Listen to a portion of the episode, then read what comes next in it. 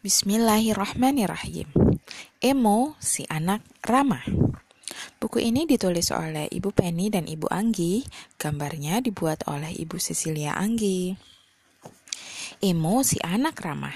Anak yang sangat ramah kepada siapapun.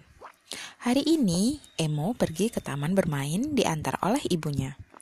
Apa yang akan Emo lakukan ya? Emo pun langsung menyapa anak-anak yang baru ia temui. Emu melihat seorang anak sendirian. Ia pun menghampirinya. "Halo, namamu siapa?" "Namaku Emu, aku tinggal di dekat sini." "Namaku Epi, aku tinggal di seberang."